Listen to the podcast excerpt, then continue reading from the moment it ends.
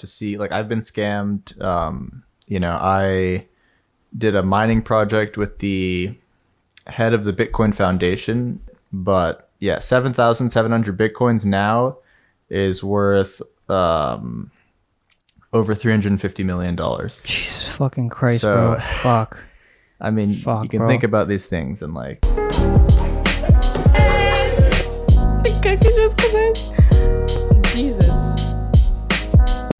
Three, two, one, and we're live. Thank you, ladies and gentlemen, for joining us on another episode of Jesus. Your host, George Mora, and your co-host. All right, well, we've been through it. We don't have a co-host no more, but I do got a guest. I got a dope ass guest on, a guy I've been trying to get on for a while now. Sitting right next to me, we got Giacomo. How's it going? What's up, bro? What's up, man? Um, yeah, he's a financial Bitcoin expert that I've been talking about. I've been praising about for like a while now, right? hopefully, uh, hopefully not too much. Hopefully not, not too much. And then you're also a DJ at night, so that's like dope as hell too, right? yeah. Yeah, you're really you're really getting out there now. So I guess you know today we're really gonna, I guess we're gonna ex, um, I guess we could teach people more about like Bitcoin and like what you do and like I guess why people should look into it or like do more research on it. And I'll just be asking you some questions like a dumbass, which I pretty much am a fucking dumbass when it comes to this Bitcoin shit. We're all uh, dumbasses relative to someone, you know. Exactly, exactly. always someone who knows I mean, more. yo, you're you're the fucking. I mean, would you call yourself an expert? Uh, I mean, I've been in the space for a long time. Like, I started How long is long? My first Bitcoin conference. I went in 2013 Mm-hmm. when Bitcoin was like a hundred dollars. Um, and my first, uh, my friend, like, who introduced me to Bitcoin, essentially posted on my wall on Facebook. He was like, "Look into this." I even have it saved. I can pull it up at some point. Uh, he's like, "Look into this. Like, it's." I feel like this is a good investment. And it was. I looked up the price the day he sent me the article. It was three dollars and forty cents for one Bitcoin, like So- whole Bitcoin. And and when was that? 2017? No, 20. That was in 2012, 2013. 2012 2013 like you- one of your friends and what what was he exactly what was he like also an investor or just a guy who just kind of stumbled onto something or heard about heard a rumor So he's he was a good friend of mine in high school, super smart, like very lazy but incredibly intelligent. Um, you know, would basically put like a half hour of effort into his homework every night and get like straight A's. Um, and this was like a very competitive high school, so I always knew he was going to do something like very intelligent one day. like investing in bitcoin yeah, and like freshman year in college, he sends me this message and he's like, "Hey, what you been up to? Let's talk." I've been getting involved in uh, Bitcoin. You know, I was like, "Oh, this is this is cool. Like, this looks interesting." There was a a Wired article. I remember that was one of the first like well written publications that kind of explained, okay, this is this technology. It's an mm-hmm. open source software. It's been released anonymously or pseudonymously. So Yeah. we still don't know who. because nobody nobody knows anything like who made bitcoin like right that's like a, the biggest mystery in the in the bitcoin space which Yeah. is just you know, but they they have a name for him uh, Satoshi Satori- Satoshi Nakamoto. Satoshi Nakamoto. There you Um, go. About butcher his name. Call him Yoshi. Yeah, it's uh, it's a Japanese pseudonym that this guy or group of programmers chose um, as the moniker for the creator of Bitcoin. And Mm-hmm. Uh, you know, there's a couple of reasons why it's interesting that they chose a Japanese. why is it important name. that nobody knows about him? Like why why is he anonymous? It may it like the whole spirit of Bitcoin is it's decentralized, open source. What's, de- what's decentralized mean for like just people who are just Sure, it means that, that it's not a company or one person who controls the software. Uh, it's like distributed. so like banks, governments, like they can't really completely regulate it, right? Yeah, they they can regulate it. They can try to regulate it, but they can't control it. They can't control They it, can't okay. stop me from sending a Bitcoin transfer if I if I want to do it. They could find out that I did it and then get me in legal trouble for it if it's you know for whatever reason not a legal transaction. Mm-hmm. But they can't stop the actual transfer of money, which is new because a bank can freeze your account if you know you have an arrest warrant or something. Yeah. And so financially, you can be totally frozen. On the international level, you know, Vladimir Putin, for example, and, you know, a lot of high level Russian Uh, But wh- why why is it really like a good thing for it to be decentralized? Um, I for me, I I guess I'd see decentralization as like a form of like finan- uh, like freedom. I guess, and uh, if you compare it to the dollar. But how about like security wise? Like So yeah, I would security? say it's it's less about freedom and more about security. Uh, it makes it so that it's anti-fragile, so it, it has no central point of failure. Like, you know, a private company might have all their servers in one location, although a lot of them are now more cloud-based. But uh, you know, if you blow up a server farm, you can destroy all of the data that a company has if they only locate their data in that one server farm. Um, so Bitcoin by design is totally decentralized. There's two aspects: nodes and mining.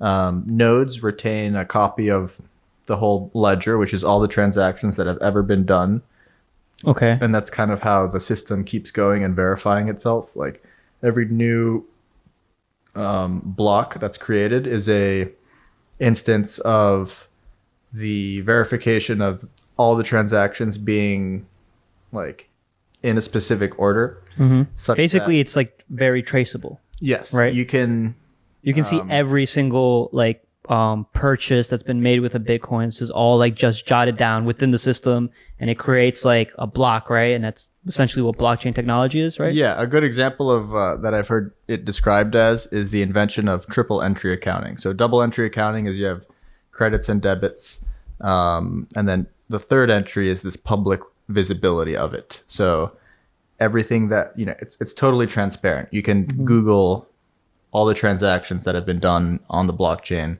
So if I wanted to like look for it, um, where where would I go search for it? Like all So like there's aggregators. There's websites like one of them is blockchain.info. Mm-hmm. Um, although I've heard that's had some security issues, but I mean you can just use it to explore.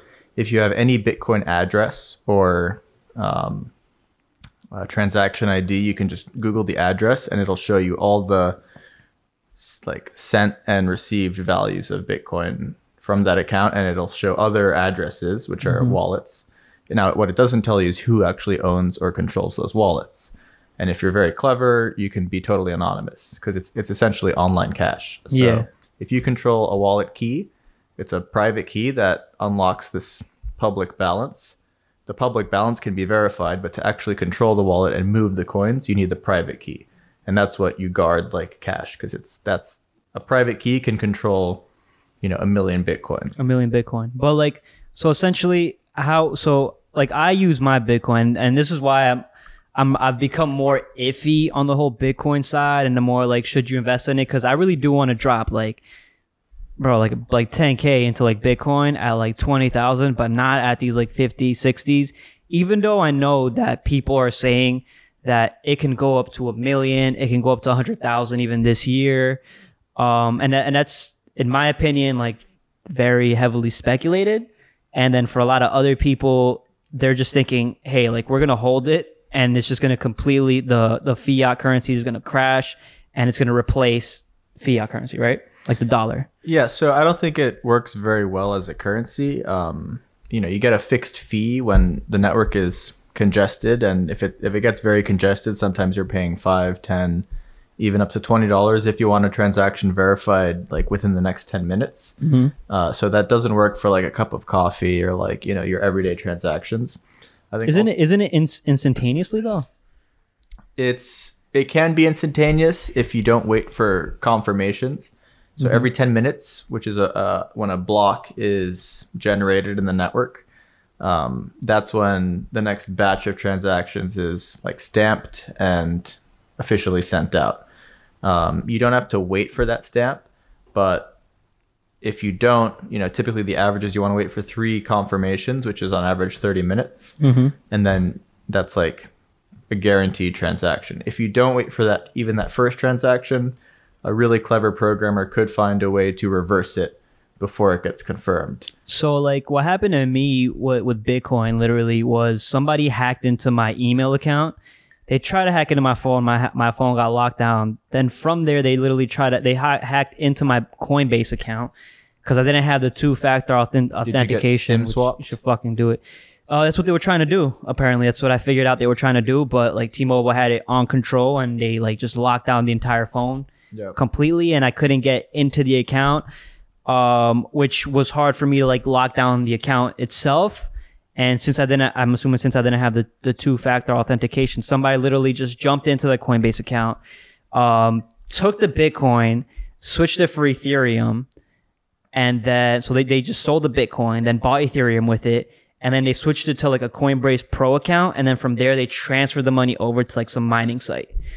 And pretty much like I tried contacting Coinbase and nothing, bro. Like Yeah. they they can't. I guess I, I already knew once that happens, the money is like impossible to recover. At, Yeah. at that so point. that's the the strength and like dangerous part about this kind of technology. It's if you don't, you know, the private key is everything. If you lose it or someone else gains access to it, then they have your Mm-hmm. well. cash. So it wasn't really even the private key; it was just the Coinbase account, right? That's yeah. That's was the just the, uh, you know, that that, third- That's, you know, the third party that deals with it. yeah. Um, and yeah, so I mean, either way, you have to be careful with you know passwords and and two factor and three factor and. Mm-hmm. So it's always a balance between ease of use and security. Yeah. Like, that's always. But like if you go through like a, a bank account or like things like that, like you like you said, I think that the regulations help in like freezing from like theft and like um Webull, especially like you know pending transactions and all this stuff. Like there's time to to you know once you figure it out to kind of take action. But with crypto, like or like Bitcoin especially, it was just so like fast, like instantaneously. Whereas like really nothing you could do about it once again and. It's like you're fucked, fucked. yeah. So like for me, that's where like the whole security thing. I think that in the future it could definitely be like a little more secured if the third party apps had like more responsibility on it. But what would you say is like a better um what, like what do you use to trade Bitcoin? Do you use Coinbase?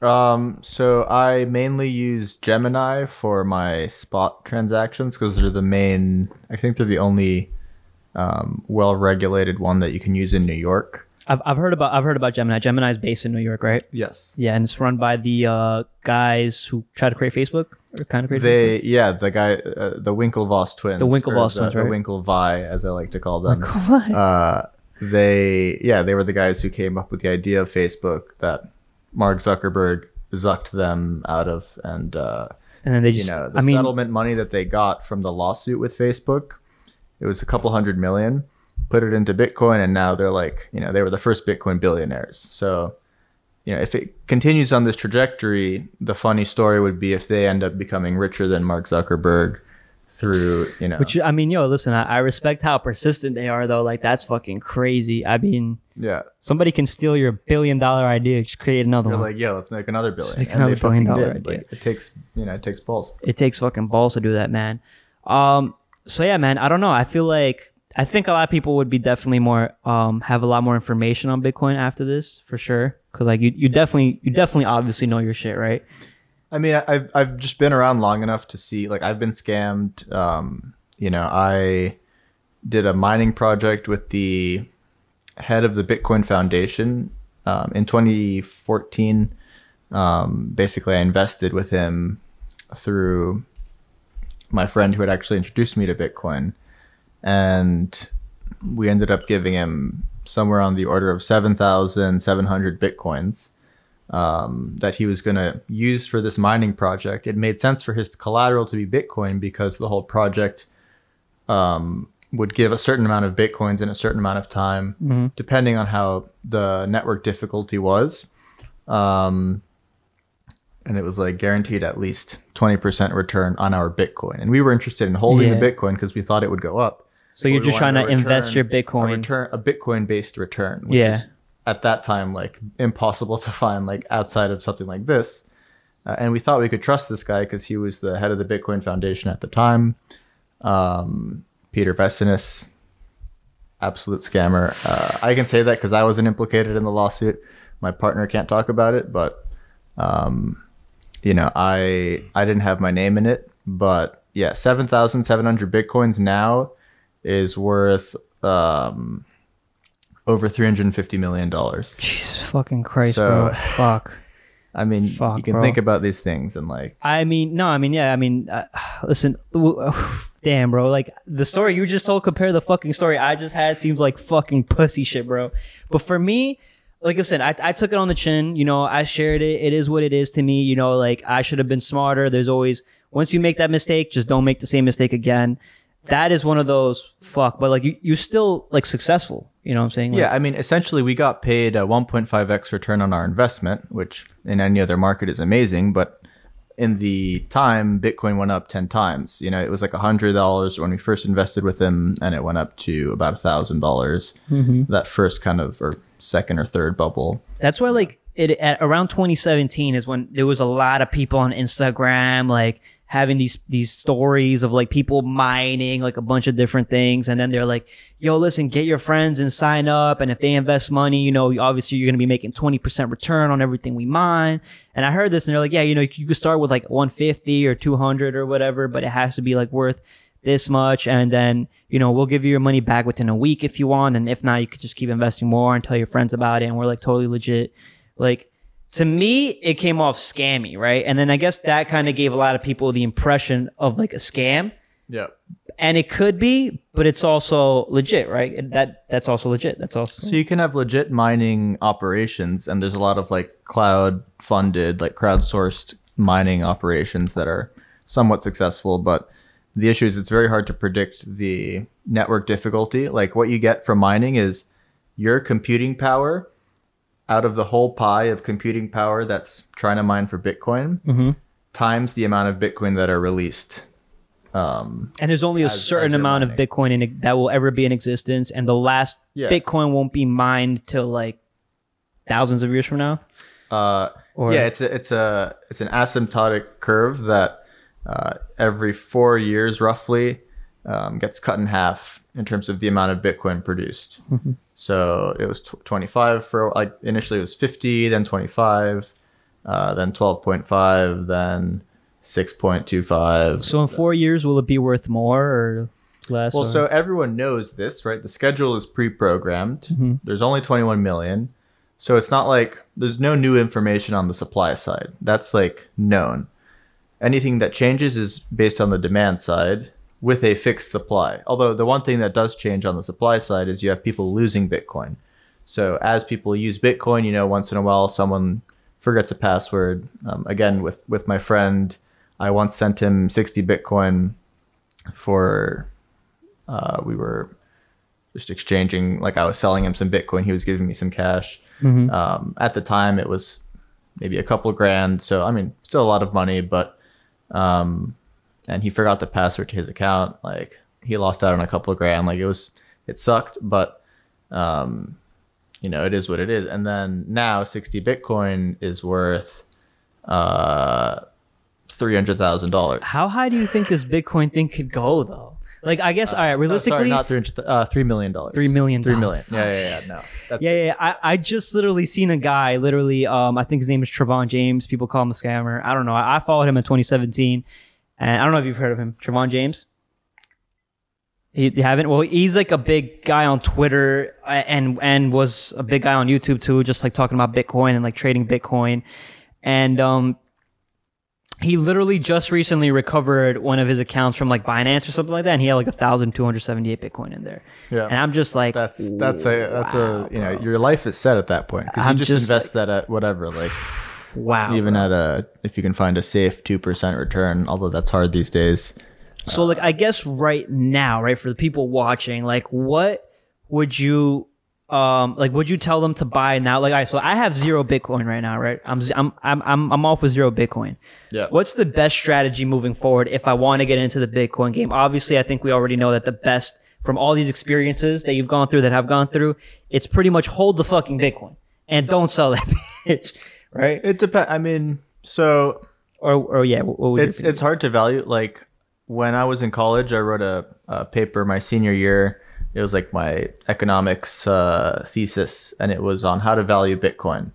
Um, and at the time, I did a, a framework that a lot of people use, which is Bitcoin is digital gold.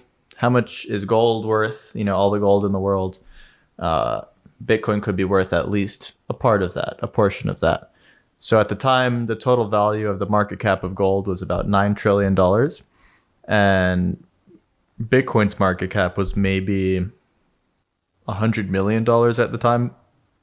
and I was like, let's say you know Bitcoin, it's digital gold. It's you can't touch it, so it's a little harder to like grasp the concept, but it's much more limited and much more transportable than gold. You, like it's heavy to carry and protect and store gold. Bitcoin, if you you just know your code for your key, um, you can find creative ways to store 64. You know, just a, a, a string of characters.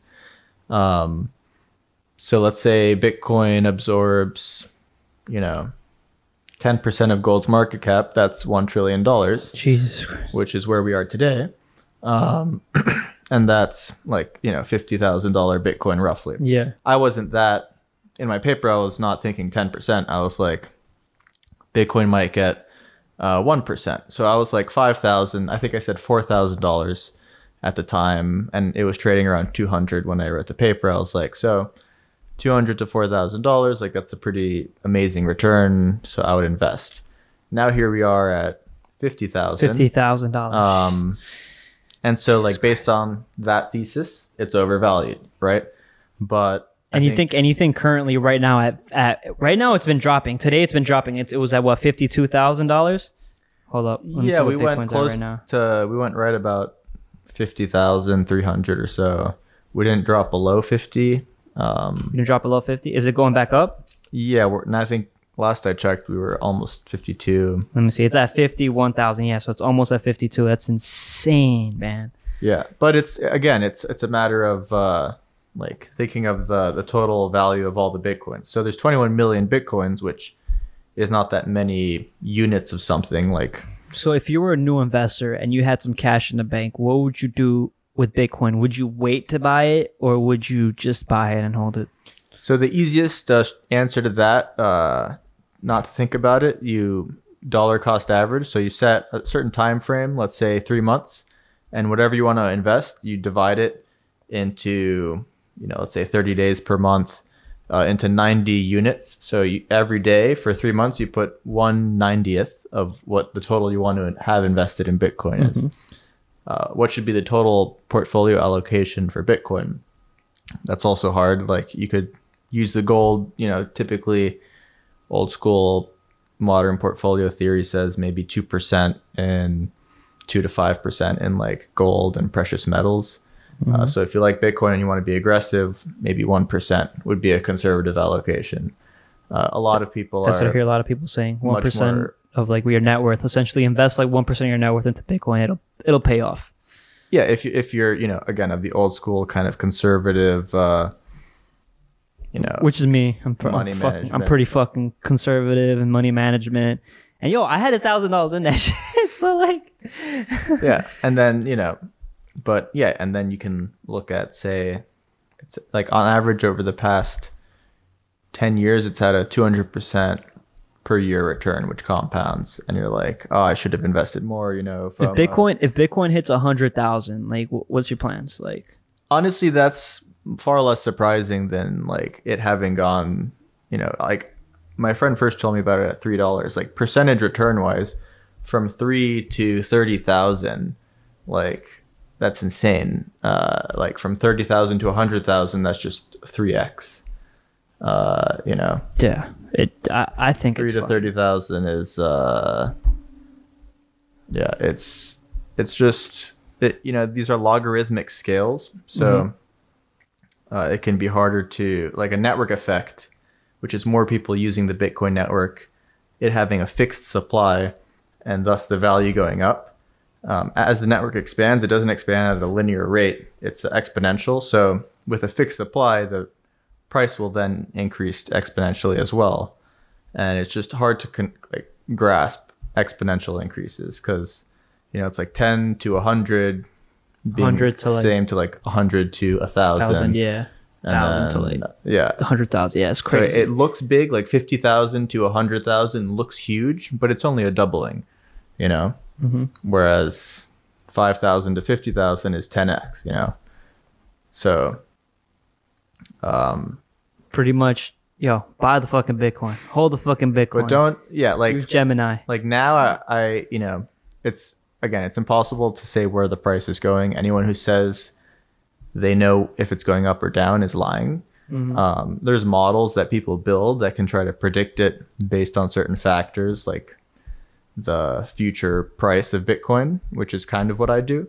Um, what do you, what do you think is driving Bitcoin right now? Because I feel like what's really driving Bitcoin is just all the attention that it's getting, and people are very forgetful. People, you know, this this age has a lot of ADHD. So once Bitcoin isn't the talk of the town, you're gonna see it naturally drop in value, which I think it's a healthy thing for Bitcoin because, like you said, it is like massively, I think, overvalued because it, it's not really like people haven't really built the idea of owning it yet. They just kind of want to get rich quick. So they're just like, yo, let me just throw my yeah, money in that's there. that's the speculative demand. Um, but there is a a hardcore base like supporting like diehard, often libertarian core that will buy no matter what. Like they're like every week I make a certain amount of money. They get a paycheck and they're like a certain amount of that I'm just putting into Bitcoin, into Bitcoin. until I die. Um, And that's what I was thinking about doing. I was thinking about, yo, maybe let me just throw like a hundred a week into Bitcoin, then like fifty dollars into Ethereum a week, and then just see where that goes, and then just just do that consistently over time, and I think it'll it'll pay off regardless. Not even worry about it. Yeah, and I tend like there's two frameworks for looking at the altcoins as they're called. Um, The altcoin is basically any coin that's not Bitcoin. yeah, so there's over 2,000 of them. Uh, the biggest one besides Bitcoin is Ethereum. Do you, or do you buy anything else besides Bitcoin and Ethereum? So not as like a even Ethereum. I don't hold. Uh, I just um, Trade 'em? So essentially, what I do is I I trade the futures, which are a derivative of Bitcoin. Okay. um, and the future will trade. So let's say the every three months there's a a contract that's worth you know one Bitcoin. Um, the June there's a June how do you how do you go about finding these contracts? So there's the CME um, and the or CBOE doesn't do it anymore. So CME, uh, Chicago Mercantile Exchange, is the most regulated futures exchange. And you Um, can do that here in New York, or You could, but the that's designed for institutional investors, so it's like you have to be trading hundreds of thousands. hundreds of thousands. I don't Okay. use that. Um, I use offshore exchanges uh, because I have an Italian citizenship. They're not open to American investors because there's a lot of regulation and red tape to giving just average retail investors access to these potentially highly leveraged uh, futures exchanges because you can get up to 100x leverage on them Yeah. or 125x for uh, Binance, which is more recently launched futures products. But that means if you have one dollar in the exchange, you can buy or short a hundred dollars worth of Bitcoin. Or if you have a thousand, you could go short a hundred thousand dollars worth of Bitcoin. Basically, like day trading Bitcoin, swinging, swinging. swing yeah, trading? swing trade, day trade. Swing trade, day um, trade. That- I mean, that's the speculators. I don't Yeah. do that. I essentially lend to the speculators. So if you short, uh, you can just take advantage of high interest in the Bitcoin space Mm-hmm. by shorting the future and holding long the spot. The spot being the current price. So, So what would be like an example of that? Just are- very practical. People think Bitcoin is going to go to the moon, Moon, right? yeah. So in like for a June Bitcoin, it costs more than a Bitcoin now, um, at least at the moment. In some Mm-hmm. rare instances, that flips, but now a June Bitcoin is something like five percent more or six percent more than a current Bitcoin. At some points in time, that spread widens. Um, like a- a few weeks ago, it was at five percent per month, basically, if you broke it down. And how how would you calculate that number? You just like You just divide by, um, you know, however many days until the contract expires. uh, expires, and then when it expires, it converts your contract Bitcoin into a physical Bitcoin, basically. Um, and on the day it expires, it'll converge to the actual price of Bitcoin that day, guaranteed, because it's just, um, yeah, for every buyer of the contract, there's a seller. So and and doing this, how profitable like have you been like yearly? I get say. so this is far less profitable than like just going leverage long and being like, I think it's going to go up 10% tomorrow and going like 10x long. And then you double your money that way if you're right. With this, you're making potentially up to 5% per month and it compounds. So you could make 60, even up to 100% a year. I know someone who's making almost a thousand percent a year with a computer model that just basically finds the most, um, you know, widely, uh, wide gaps between the future price and the spot price. And have, have you ever thought about making like a course or like something trying to like explain people who are outside of country how to do this? So you can't even really do this if you're in the U.S. Like I use a VPN. That's Yeah. how everyone here kind of does. Well, it. like I mean, like out, outside of this country, like maybe you go to Italy, right? And like that's where you can do it, or no? I mean, at this point, it's it's a pretty niche uh, It's a very small amount of people doing area. it. So, and if if more people do it, then the returns will be smaller. Smaller. So it's Mm. like you know, it's something you it's don't a really wanna share winner takes much. all kind of a, a thing, right? There's a All pie, right. and the more people eat out of the pie, then the Essentially, returns are available. For You're like kind of like uh, playing with like margins, I guess, right? Kind of yeah, like, but basically the beauty of the strategy. So you you hold one Bitcoin of spot long, you short the June Bitcoin.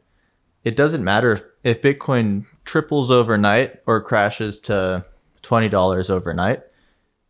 The value of your portfolio stays constant. You're just playing that slow spread, that five percent a month yeah, as it converges.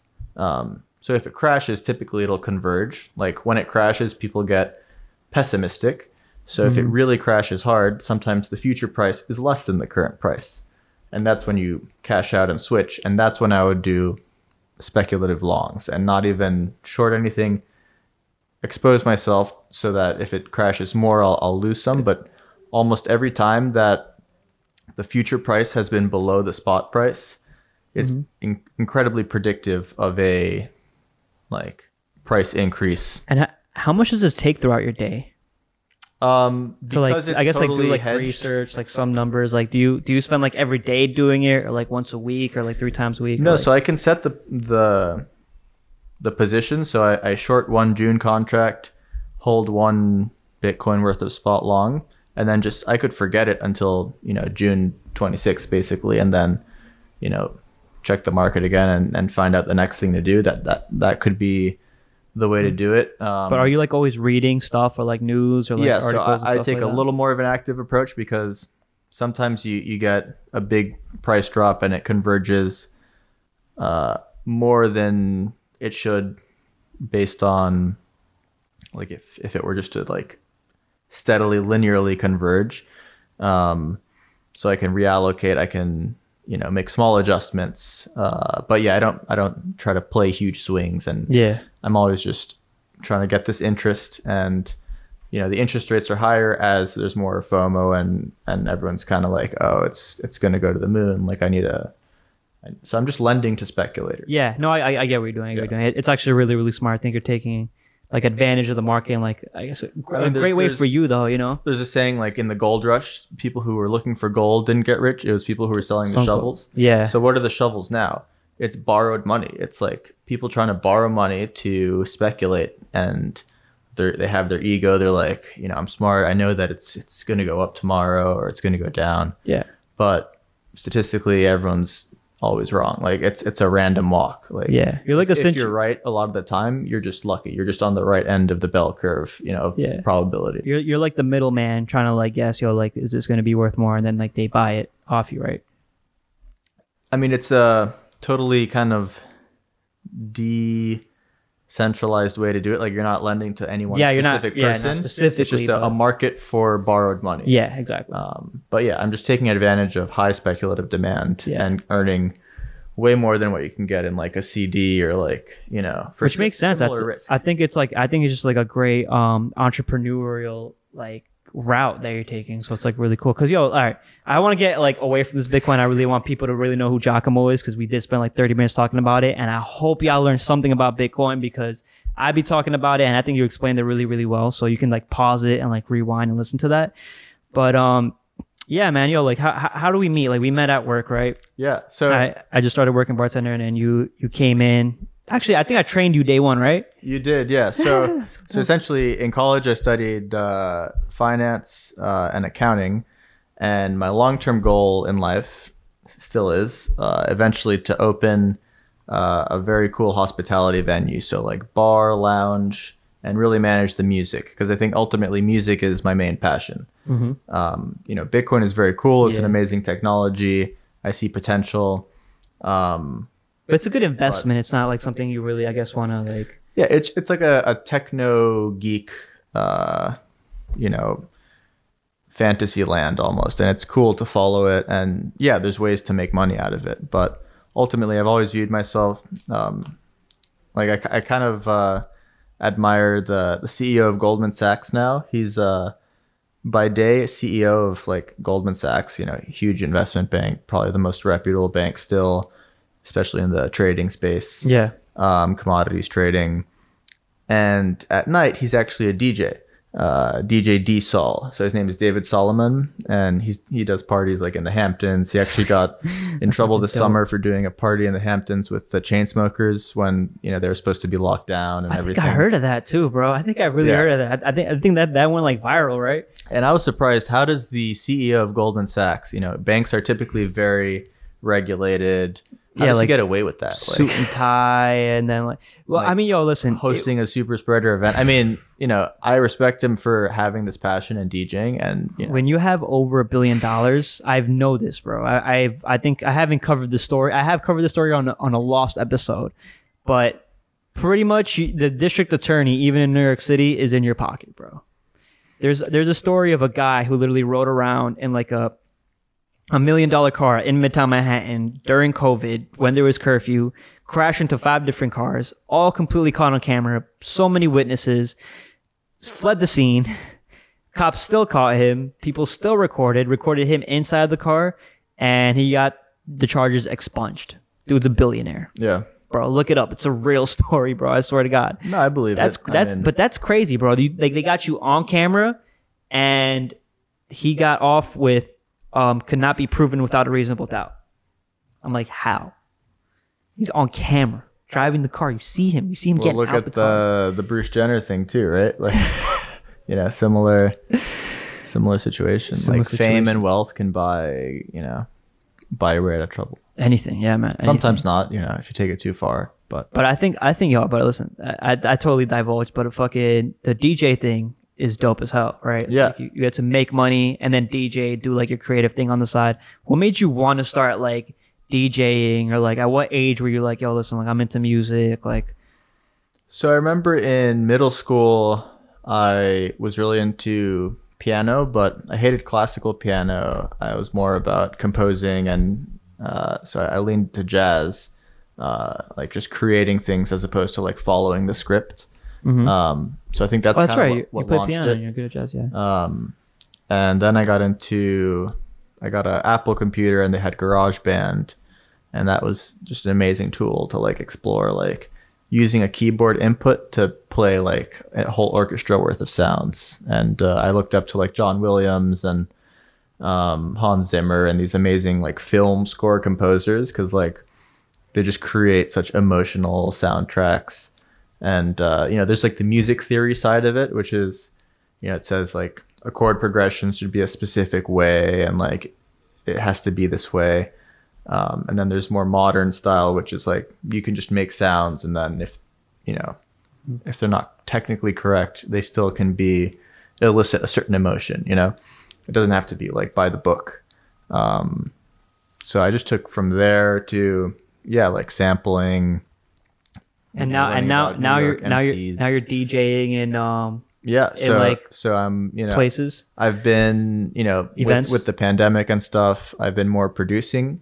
Um, so working on my own actual tracks and remixes so that I think the summer is going to be, you know, the grand reopening summer, like, you know, like post war kind of vibes, hopefully. Yeah.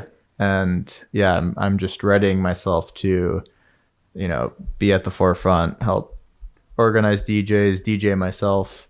Um, I, I got some tunes right here that you that you uh load to me. I can play them. Yeah, so this is a little thing I, I threw together today. It's just a mashup, um, but uh, yeah, I just I, I started it a couple hours ago. It's very trap. Trappy. No, I can feel it. I can feel it in like a club. Just like Oh, I see. I see what you did. Yeah, yeah, yeah. It's for when you're like hammered, you know, and, and it's just like breaks down nicely. Yeah, cause my cause my cousin Christian, he was he was listening to this, and he was like, "Yo, I'm so down. I'm so with this. This is dope." Blah blah blah. So I'm like, "Yo, listen, like I I I'm so into music. I like I like bringing on artists. I think I like just bringing on people that are just completely creative.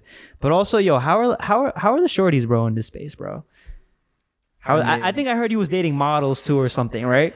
Not dating, but uh, but no, yeah, it, it's like single? when you. I am single, yes. Uh, For the la- for the ladies listening. but uh yeah no i was i was in a relationship uh, a girl moved to norway and then she we were gonna like i was gonna move there and stuff We're gonna marry her. uh maybe and then and then uh and then Still she was to her? like uh she was like you know this isn't really like i don't know i, I don't know how long this lockdown's gonna last uh whatever so so i got long distance dumped and uh but no it was it was actually like a good creative fuel you Mm-hmm. know because like like taylor swift says breakups are you know bad for the heart but great for music I like how you So, literally uh, just dropped the Taylor Swift. line. i mean you know gotta respect her She- you know you say what you want but she's uh she's big you know No, she's huge, Uh, she's talented as fuck Ka- Kanye don't think so, but you know. well you know at the end of the day i think they're they're allies more than enemies you know they do the whole beefs for the you know for, the the, media? followers it's like what trump does you know he took the playbook to the presidency like Facts. just be controversial and uh Bro, listen, I'm I'm with the shits. I like internet beef. I think it's funny. I think it yeah, creates entertainment. yeah, it's, it's hilarious I, I when it gets to family, I think is like going too far. But I think I like the boxing in it. I like the real fighting. I like these YouTubers fighting each other. Uh, it, it's not an easy sport. It's hard, but I think it's just entertaining. I, th- I I love the Conor McGregor's of the world and all that shit. yeah you're an entertainer at the end of the day i mean with him i guess you're you're an athlete but like still it's it's it's embellished and And then you got like Biggies and like Tupacs and like Jay Z's and like Nas, like just a bunch of shit, bro. It's Yeah. like it's just fire, bro. Eminem, MGK, No, Drake's. there's, there's so much. That's the thing. It's like endless. Like It's- that's what I love about music. And then it's all like connected to each other. Like rock comes from Mm-hmm. you know certain strings of music that were influenced by other genres, and then you get blues and jazz, and everything kind of weaves and. You know, it's just a whole story, and uh, Mm-hmm. so like after, all right. So a- after you left Indian accent, when did you meet this girl, the girl from Norway? Oh, that was a, that was a pandemic relationship actually. Uh, oh, you mean you met her met throughout the pandemic, in March of last year. It was like a year ago. but you met her here, Yes, and then she had to go back.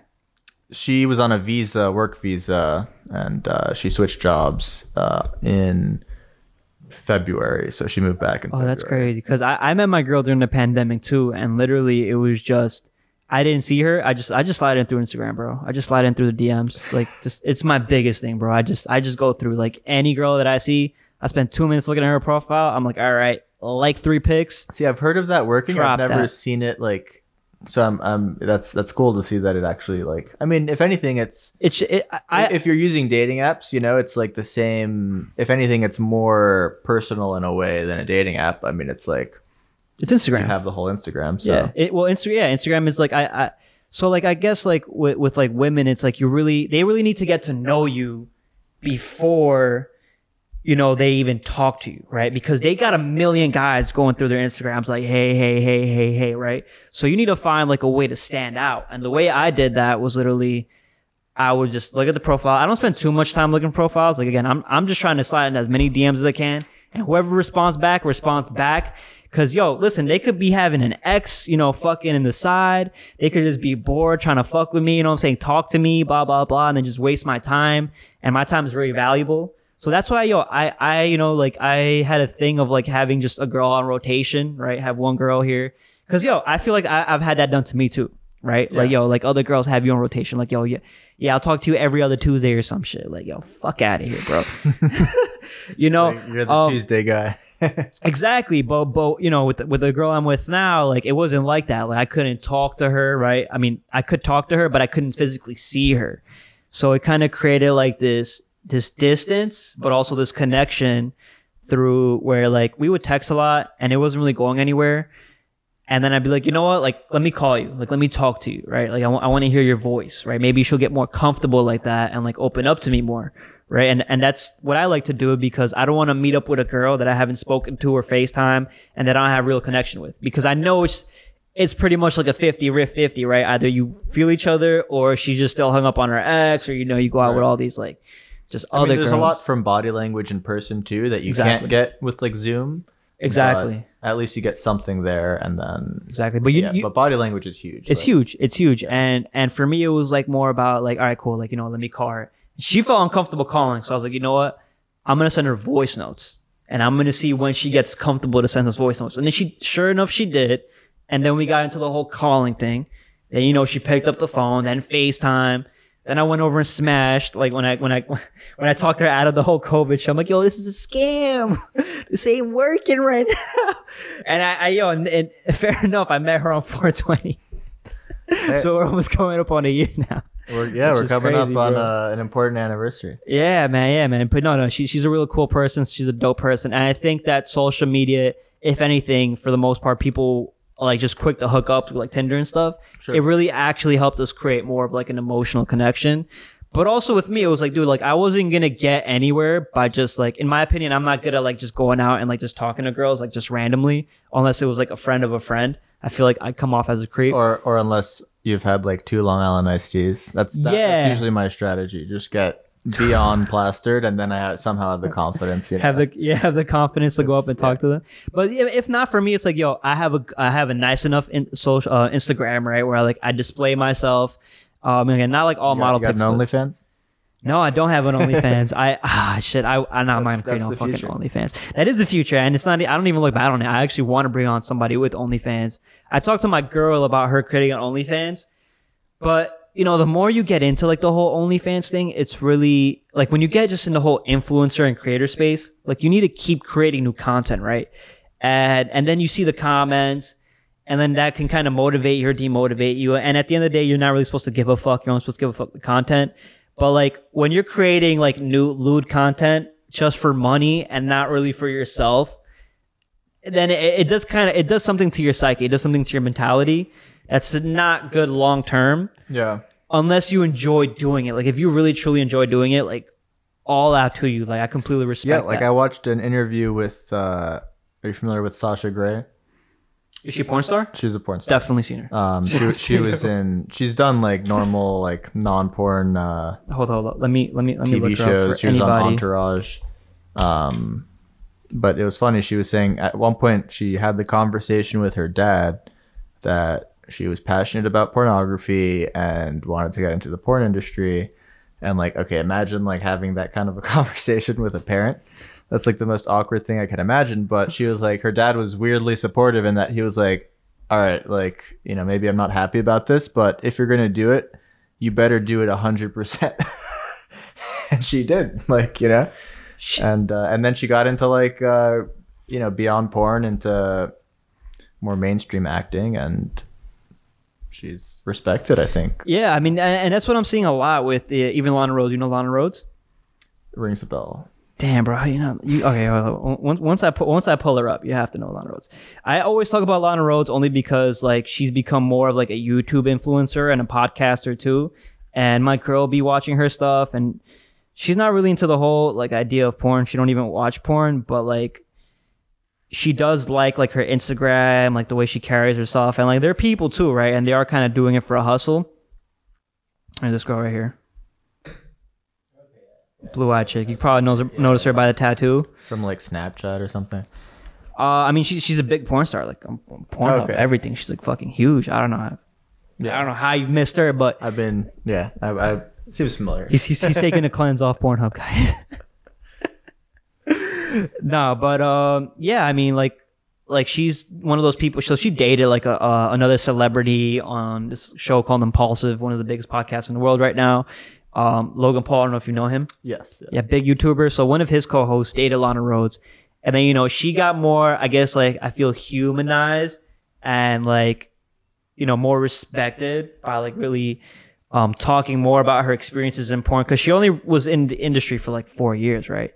And then obviously she's on her OnlyFans and she takes all these pictures, but she makes stupid amount of money, Yeah. so much money where I'm like, how could you not do that, right? Yeah. Essentially, like I, I would fucking do it if they I were think, paying yeah, me that I think much. if you're passionate about it, you know, you you like the exhibitionist aspect, you know, you like to show yourself either just naked or like having sex with someone, like go for it. Uh, and also the looks aren't gonna last forever too. yeah, so it's like, you know, you might- you kinda might while as you're well- young, and then you know maybe you'll become the CEO of a bank slash porn star one day. You know that could be a true. cool uh, combo. Even even like Mia Khalifa, you know Mia Khalifa. yeah, she's right, she's bro. done more like yeah, like normal. Yeah, she she does more like talk show yeah. talk you shows. should get her on the podcast. That'd be kind of cool. I wish I could get on a. po- She just went on another podcast called Call Her Daddy. Listen, I'm I, I'm trying to get like strippers. I'm trying to get OnlyFans. I'm trying to get anybody that does anything that really grinds at it and truly cares about it and is cool enough to speak about it openly. You know what I'm saying? Because passion, passion is passion. passion is passion. And for the people that are watching this, I really want them to like, you know, when you when you turn 18, you're really of that I don't fucking know what I'm gonna do with my life until you start opening your eyes and start seeing other people do things. You're like, you know what? Maybe I can see myself doing that. And you try it and it don't work, and that's completely fine. Then you try something else, right? So essentially, when you watch the podcast, I want you to feel like, all right, cool. There's a bunch of different people this motherfucker interviewed. And if I want to learn about one career, then let me just watch this interview. You know what I'm saying? Maybe I could connect with this person. Maybe this person made me like it. Or maybe not. You know? So it's like educational to a certain extent. No, but like even speaking of like what you can do to earn a living, you know, it's not careers and structured like it used to be. Like, like someone like Action Bronson, for example, who was like chef turned rapper turned like I think has one of the best shows on television with uh, "Fuck That's Delicious." on- Fuck That's Delicious on Hulu, right? Yeah, amazing show. Like Big, big, beefy dude over 300 pounds, I think he was. And yeah, he just Albanian lost guy all that from, weight. from Queens. Uh, I'm gonna, I'm gonna throw up Action Bronson, bro. How can Yeah. I not throw up Action Bronson, yo? But yeah, I remember getting- show to anyone who likes food, music, or cannabis, uh, or all three. Um, And for real, no funny shit. Like, if you're ever high and you want to watch a music video, watch Action Bronson's music video, bro. That shit is trippy. yeah, no, I mean he Trippy. knows uh, he knows what he's doing. But uh, I, I love that dude. Fucking but yeah, amazing. he, he's like Anthony Bourdain meets like rap. yeah, like Fifty Cent or something. I don't know. It's just it's it's totally innovative, but it works, and it's yeah, it's It just works. amazing entertainment. And and again, like he's yeah, like you said, and he's he is like Anthony Bourdain to a certain extent. He I think he tried a lot of foods out here in our, our neighborhood of Queens. Yo, I wish I could bring Action Bronson on, bro. That'd Yeah. be so dope, dude. I so dope. uh yeah, I mean I would I I'm talking to some people about you know eventually in the summer doing an event where we might try to get Action Bronson because like the Albanian community is very tight and uh, I know a couple of Albanians so Hey, bro. so hey, bro. look yeah, out man. look out for that Yo, listen, bro. I got I got four mics, bro. You know, you could bring on anybody you want to talk on about anything on this show. I don't really care. You know what I'm saying? Um, but yeah, I, I just I just really do enjoy talking to people. yeah So, all right, we're coming up on 52 minutes. I don't know anything you want to talk about. Anything you want to say?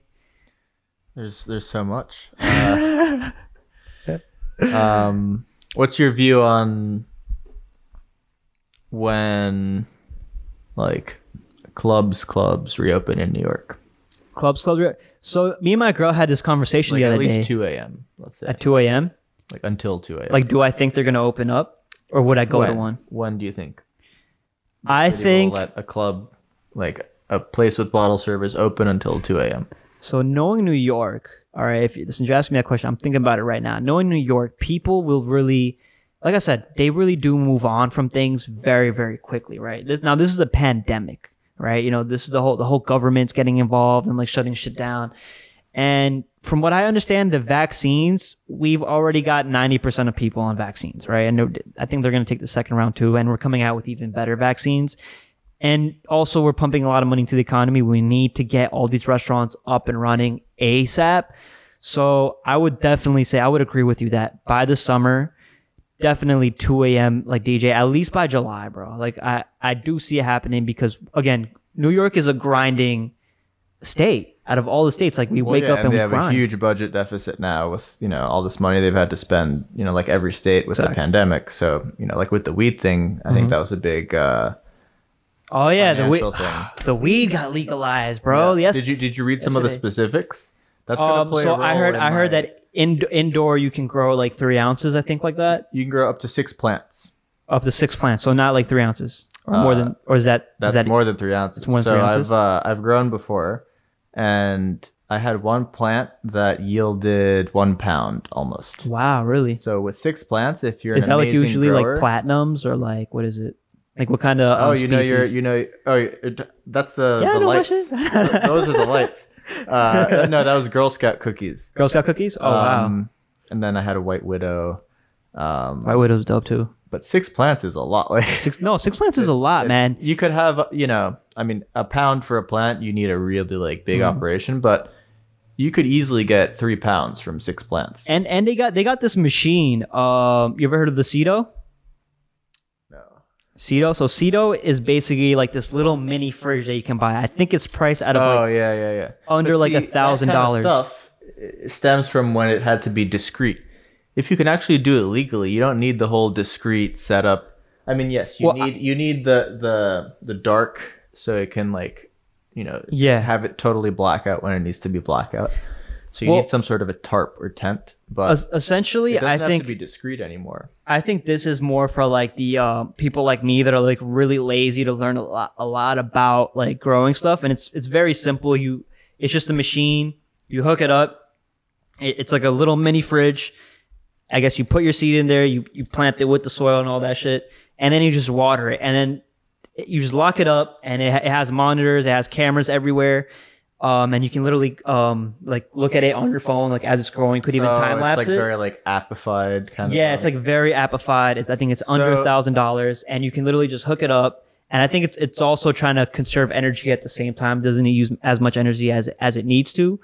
Um, and you literally just hook it up at hook it up at your crib. You kind of forget about it, and then you just have weed, which to me is like that's it's, very very it's a very convenient. cool concept. I doubt that it's as smooth as they make it seem. Like Mm-hmm. with things like that, especially when it involves live things like plants. Yeah, I think it's usually better if you just do research yourself. Um, you know, I just use the website growweedeasy.com. Amazing website. Tells you everything you need to know, Mm-hmm. start to finish. Uh, just do the research and then just, you know, do it yourself. You'll save money on like all the like bells and whistles Yeah. and uh you know, it's called weed for a reason. It's not that hard to grow. Like y- it's pretty forgiving once you give Yeah. it the right blend of nutrients and stuff. I, I think the real thing is that right now, especially in New York, we have so many people that are so into exotics, right? They they want that Cali weed. They don't want like, you know, regular stuff. They want that Jungle Boys, that Runtz, that Zaza. But if you, You grow it yourself and you control everything, it'll be. You think so? It'll be yeah. Like when I grew, like it, it came out very well. Like Mm-hmm. everyone was like, "Yo, this is amazing. Where'd you get this?" And I was like, "I just grew it. I used like organic fertilizer and stuff." And Yeah. I, you know, I, you I've, can- I've, seen give it love, and you'll get. I've seen some of the stuff. It's absolutely amazing. But like when I see this, um, this like dispensary stuff, it is way stronger, bro. Like way stronger than it needs to be. Yeah, and a lot there of they people have really. like scientists and stuff. Yeah. you know. How do you think the taxation is going to affect like the weed? Do you think do you think a lot of people are going to stop going to their weed dealers and actually just start going to dispensaries? I think it'll have a big impact on the delivery services because those are overpriced. So Mm-hmm. there's all these delivery services. You just text a number, it, they deliver it. Usually it's like 50 $60 for usually less than an eighth. It's like th- three grams. Mm-hmm. Um, so that market will be hit if you can just go to your dispensary and pick up, you know, at any time. Yeah. Then that's actually faster than waiting like two to four hours for a delivery guy to come. Uh, It makes sense. I I feel I feel it'll- like it'll be more. Sorry, go on. Yeah, no, sorry. I, I feel like um people are gonna go to the dispensaries and they're gonna be like, "Holy shit, this weed is a lot of fucking money. Is it really worth it? Either I need to cut back on my weed, or I or I'm just gonna keep smoking it and spend that premium, or I'm just gonna go back to my to my other guy until things get cheap." And also, I've seen in New Jersey, right? They they legalized this like last year, right? Yeah. And I've seen pretty much every district in New Jersey only has one facility open right now. And I'm sure they got more facilities opening.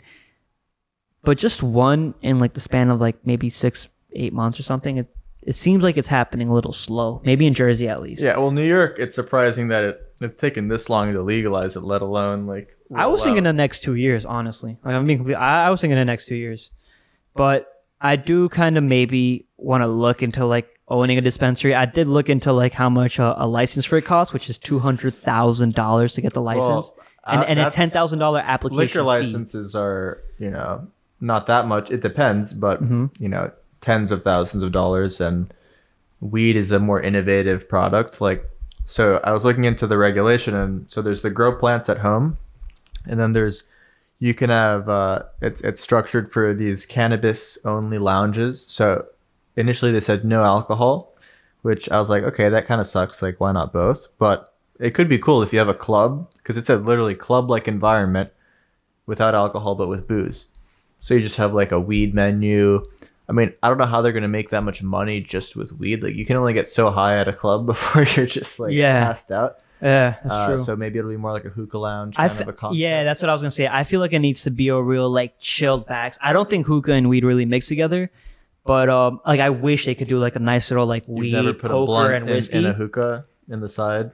what? You've never put a blunt in the side of a hookah. Hell no, bro. Hell no.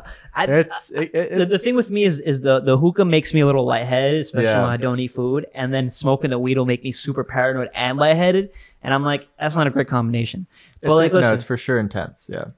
like playing a little poker, smoking a little weed, drinking a little whiskey, you know what I'm saying? Like that's Yeah. where I see a lot of at least big industry, big like uh you know, let, let's be honest, just just big like um bankers, you know what I'm saying? Like people with money in their pockets trying to go to Midtown Manhattan, and find that spot that they can sit here and just chill back, relax, kind of like a cigar lounge Yeah. or like a weed lounge So the the cool thing about weed is due to the molecular structure. Like I don't really know the science behind it, um, but something about tobacco smoke and the molecules that make it up. It's a lot stickier. That's why like if you smoke cigarettes indoors, like eventually like that shit will never leave. Like you'll have to tear down the building. Like that's gonna stay in the walls and the clothes.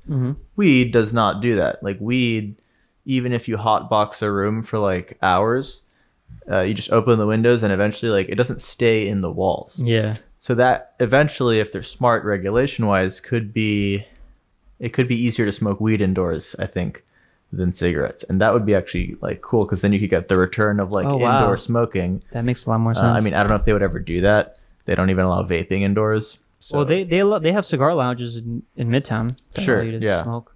So I don't. I think that. so yeah. I mean, and if yeah. they're thinking of cannabis lounges, like why not? Like it doesn't Cannabis it doesn't lounges, stick. Yeah, you and and I think they actually structured the regulation to specifically say cannabis lounge. Mm-hmm. So it might be like cigar lounges. Or maybe what we could do is maybe maybe we can set up like an area that's like an event place theme, and then we have a dispensary that's already licensed in the venue.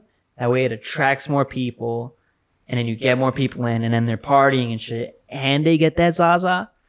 I don't know, like legally, legally though. I think that No, yeah. legal, right. Uh, I mean, it seems like they've segregated for whatever reason for now the like weed and alcohol. They don't want to combine them.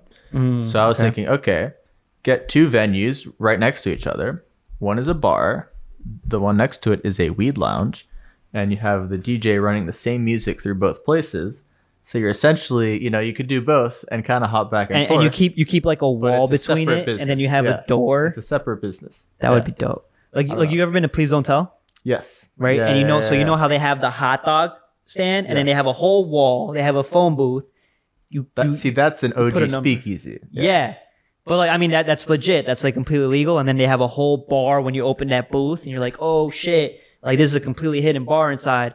I think that would be dope for like a club event thing, right? Where you have like the dispensary, and you open the door. Oh shit, it's a club event. There's no weed there. It's just a club event, but you're literally walking through the dispensary to get there. And obviously, every dispensary that I've ever been to has a lot of cameras. You know, you, you have you have to go into one room, There's get a lot of checked in. security, ID, Security, yeah, because people like- will literally come in guns blazing, straight up shooting, trying to.